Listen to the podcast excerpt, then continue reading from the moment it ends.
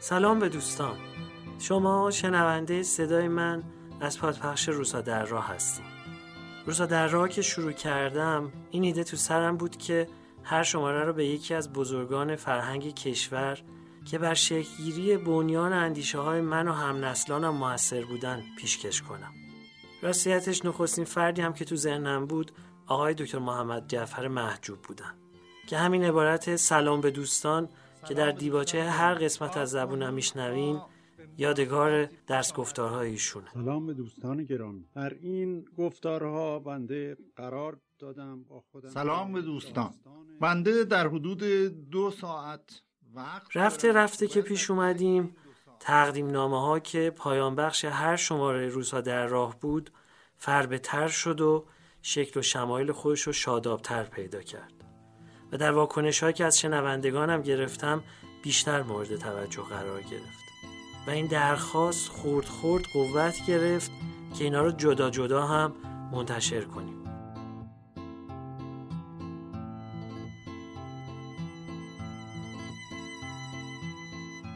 حالیا شما صدای منو به این مقصود میشنوید. اکنون تقدیم نامه شماره دوازده. که در تاریخ 14 اسفند 1399 منتشر شده پیشکش به آقای اسماعیل سعادت.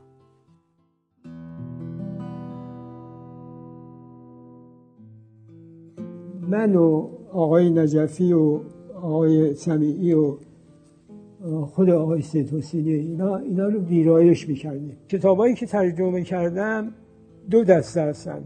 یه دسته تاریخ فلسفه است. یه دستم آثار ارسطو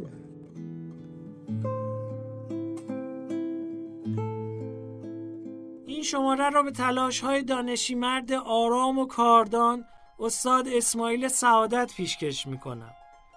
سعادت عمر گرانمایه خودش رو در صبر و سکوت و کار و ویرایش و ترجمه گذرون کسی که تسلط بیشتر به زبان مبدع داشته باشه اون بهتر می‌تونه ترجمه بکنه باید در درجه اول بره زبان فارسی رو زبان مقصد رو خوب یاد بگیره. زبان مقصدم به راحتی دانستنش شم زبان پیدا کردنش به راحتی میسر نیست مگر اینکه آدم بسیار بخونه بسیار بنویسه ولی به خصوص بسیار متون کهن رو بخونه. متون کهن نظم و نظم این شم زبانی برای به شما کمک می‌کنه. هر بار که می‌خواد یه جمله بنویسید اون به یاری شما میاد. اگر می‌خواید بنویسید نوشتتون رو دیگری بخونه و بفهمه باید بسیار بخونید و بسیار بنویسید.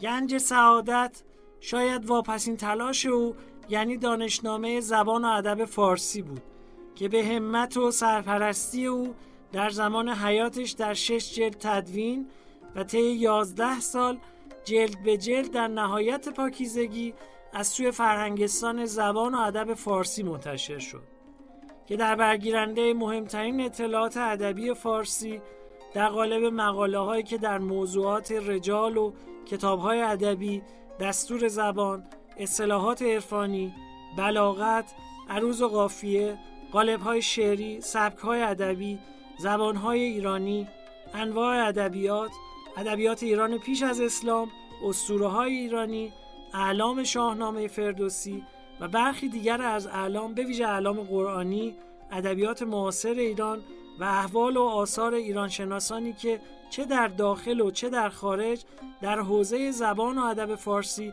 تحقیق کردند.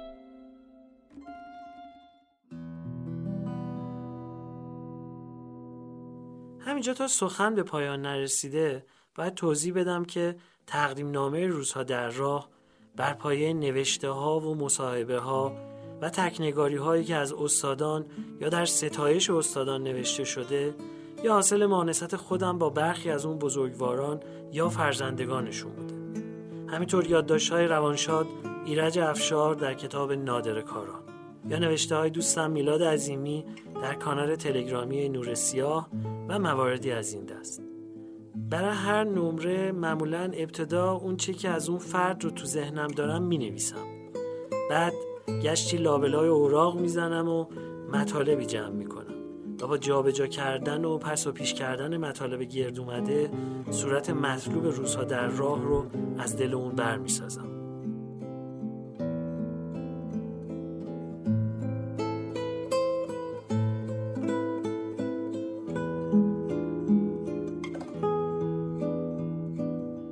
خوشحالم که دوستانی مثل شما همراه هم هستید.